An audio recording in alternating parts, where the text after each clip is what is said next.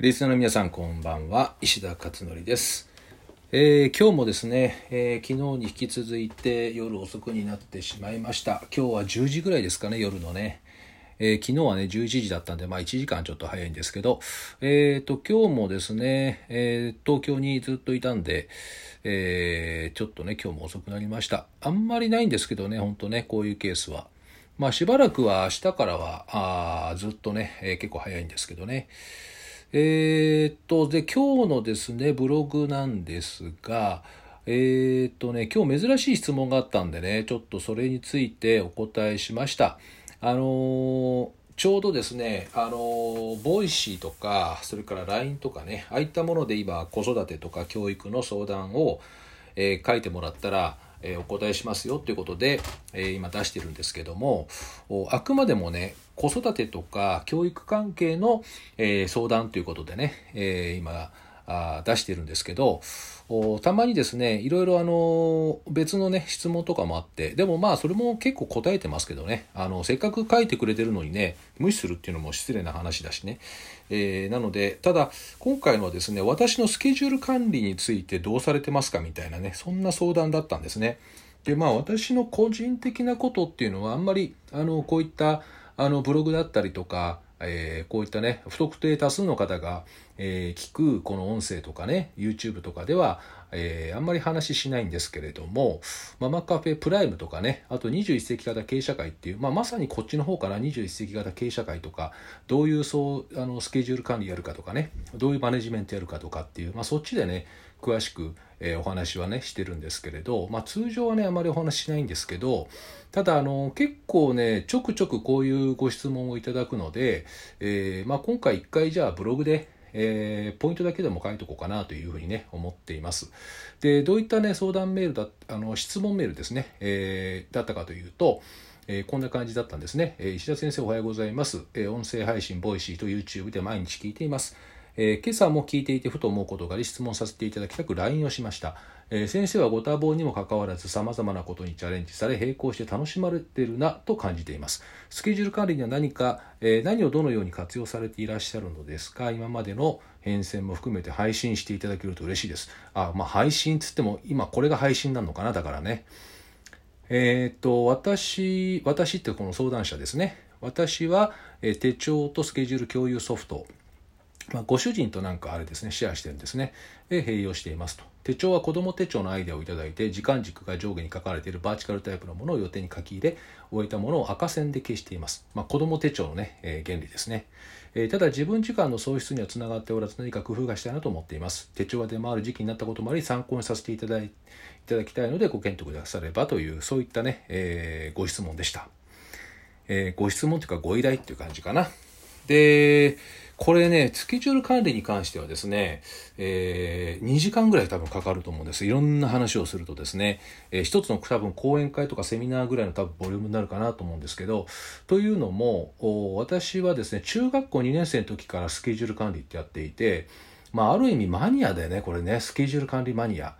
でその後ずっといろんな形で工夫を重ねてきて、えー35の時に学校経営やってたんですけどね私立学校の常務理事やっていて、まあ、その時にですねあのーまあいわゆる一般向けの手帳の開発をしたんですね、えー大手のあの会社と組んでですね、まあ、私の名前では出てないんですけどね。ただ私が作った仕組みがあの世に出回っているんです実は、えーそういった手帳を作ってているんですけどただそれはですね35の時だから17年前ですよね。でそうするとね当時ですね iPhone もないんですよね。でザウルスっていうあのなんかシャープが出していた電子手帳みたいなねあれがあったんだけど全く使い物にならなくてですね、え2台買ったけどねあれも全く使い物にならなくてだから紙がいいということをずっと言ってたんですけど、えー今から、えーどんぐらいかな iPhone が出てちょっとしたことぐらいだから8年ぐらい前かな、えー完全にもうスケジュールは電子ツールにしちゃいました。私はあの Apple のスケジュールを使ってるんですね。Google ではなくてですね。Google のスケジュールではなくて Apple の方ですね。なので iPhone、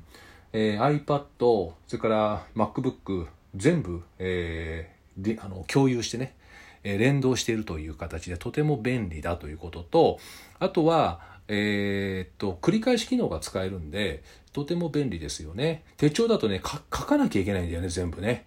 ルーチンワークで毎月月末に何々とかいうのもね、全部に書かなきゃいけない。で、前はですね、そういうのも書く時間をちゃんと確保していたんですね。毎週、例えば日曜日の何時から何時は月の週のやつを全部書くとかね。えー、なんかそんなのぎっちりやってました。あと年末は翌翌年のやつを全部書くとかね。そんなんやってたんですけど、まあ結構時間かかるしめんどくさいと。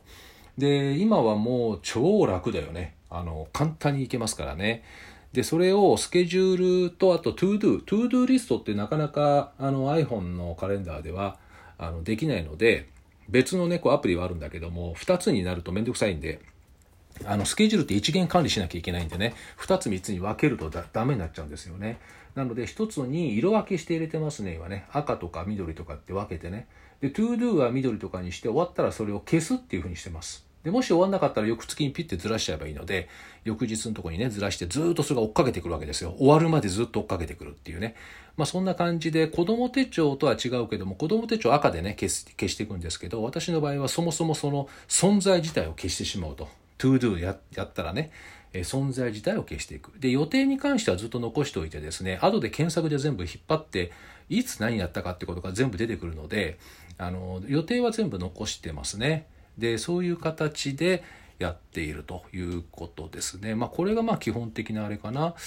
で、いろんな、あの、確かにいろんなことやってるんですよね、私はね。量かなり多いかなと思うんですけど、でもあんまりね、そんなに大変って感じが今しないんですよね。で、なんでかなっていうと、ルーチン化してるんですね、全部。一日にやるべきことのルーチン化がされてるので、あの歯、歯磨きとかもルーチンの一つじゃないですか。あれと同じような感じでルーチン化してるので、えやる癖がついてるから、そんなにですね、うん、大変っていうイメージはあんまりないかな。で、あとですね、メールに関して言うと、いろんな LINE からメッセンジャーから通常のメールから、えー、あとコメント欄来たりとか、YouTube もそうだし、いろんなところからいっぱい来るんですけど、えー、ほぼ即レスしてるので、えー、まあ、あんまりたまらない。で、あのちょっと考えなきゃいけないものもあるんですよね、返事するときに。それは、未読にしとくとかね。えただ LINE とかだと既読になっちゃうから、まあ、それはもうなんか、あのまたスケジュール帳に入れとくんですよ。誰々さんに返信するとかっていうふうにちゃんと書いて忘れちゃうからね。そういったこともやったりしてますね。だからよくあの皆さん iPhone とかねああいったスマートフォンでさあのメールの欄がなんか1745件入ってますとかってなんかあるじゃないですかああいう数字が。未読のやつね。私はねゼロなんですいつも。だからあなんか1とかあると気になっちゃうんですよ。なのでなんかそれまだ返事してないなと思って。だ常にゼロの状態にしていると。いうことなんで、えー、たまらないようにしてるかな仕事をね。もしくは一回貯めちゃうと大変なことになるんであの片っ端からどんどんどんどんあの処理してるっていう感じになりますかね。うん、まあだからそれが一番すごいあれかなポイントなのかなすぐやってしまうっていうねあんま先延ばしにしないっていうところかなと思いますね。